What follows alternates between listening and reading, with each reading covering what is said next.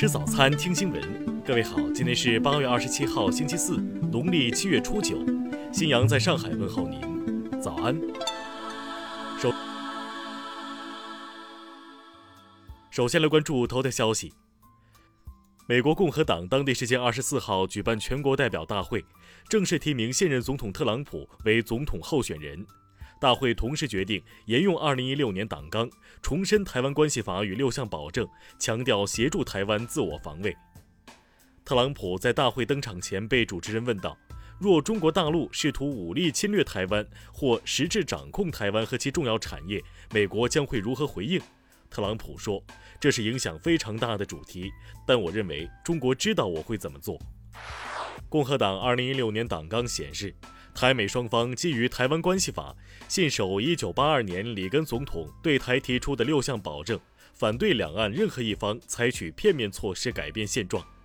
党纲同时提到，任何关于台湾未来的议题，需以和平对话且获台湾民众同意的方式解决。中国大陆如违反上述原则，美国将依据《台湾关系法》协助台湾自我防卫。听新闻早餐知天下大事。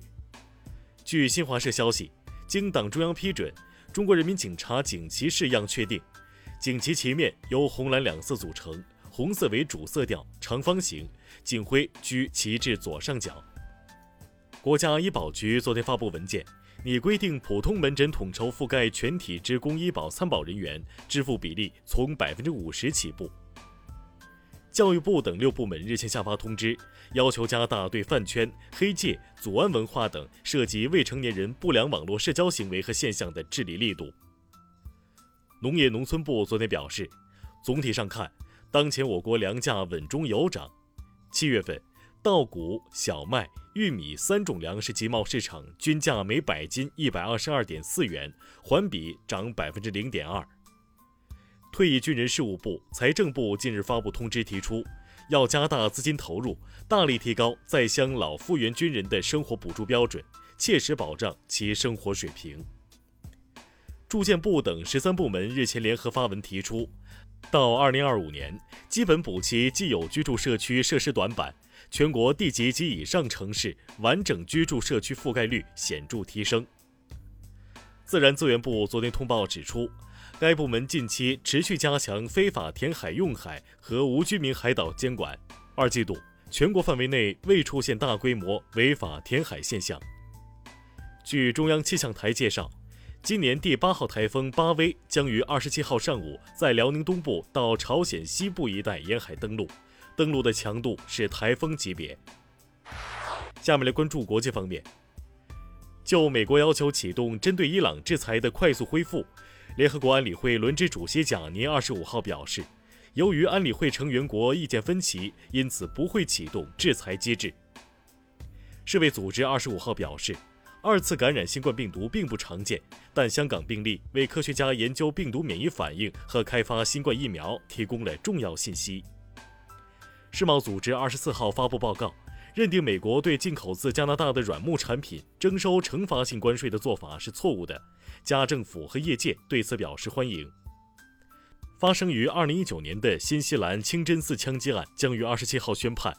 据报道，枪手放弃为自己辩护的权利，不会在庭上发言。加拿大联邦法院当地时间二十五号下午作出裁决，拒绝公开加拿大和美国执法部门逮捕孟晚舟过程中六份保密文件中被遮盖的更多内容。日本经济再生担当大臣二十五号公布了一项经济复苏目标，计划在二零二二年三月之前，使日本国内生产总值恢复到新冠疫情发生前的水平。俄罗斯外交部二十五号发表声明，警告美国和欧盟不要以任何形式干涉白俄罗斯内政，包括公开号召举行反政府示威游行。数据显示，二零一九年韩国总和生育率为零点九二。新生儿数为三十点二七万人，均创下历史最低值。下面来关注社会民生。上海市有关单位日前公布了一二三四五市民服务热线控烟投诉重点场所黑名单，共十五个场所上榜，涉及餐厅、网吧、地铁站等多个控烟重灾区。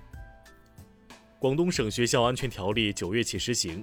该条例赋予了教师必要的教育惩戒权，但明确了教师应遵循先制止批评后惩戒的程序。湖南永州官方消息，对于学生踹伤猥亵男一案，永州市公安局已责令下属分局撤销案件，立即解除对胡某某的刑事拘留，提及由市公安局重新调查。近日，网曝广西柳州一小学强迫家长买平板电脑才开学。当地官方回应称，网上的内容与事实不符，严重损害学校名誉，已向辖区派出所报案。南京一美容医院近日被指数千加价搞美容贷，当地卫健委回应称，已接到多名消费者投诉，将前往实地调查后作出通报。下面来关注文化体育。昨晚，中超联赛进行第一阶段第七轮的比赛。天津泰达一比二不敌武汉卓尔，上海上港三比零战胜重庆当代，河南建业零比零战平上海绿地申花。为积极备战2021年奥运会落选赛以及男篮亚洲杯预选赛，中国男篮将于今年9月1号到9月20号组织国家男篮进行短期集训。昨天，西安钟楼在历时七十多天的修缮后正式对外开放。据了解。西安钟楼建于明太祖洪武十七年，本次修缮是新中国成立以来的第六次。据媒体报道，我国科研人员日前揭示了血小板外向内信号传导新机制，此研究为开发新型低出血风险的抗血栓药物提供了新靶点和思路。以上就是今天新闻早餐的全部内容。如果您觉得节目不错，请点击再看按钮。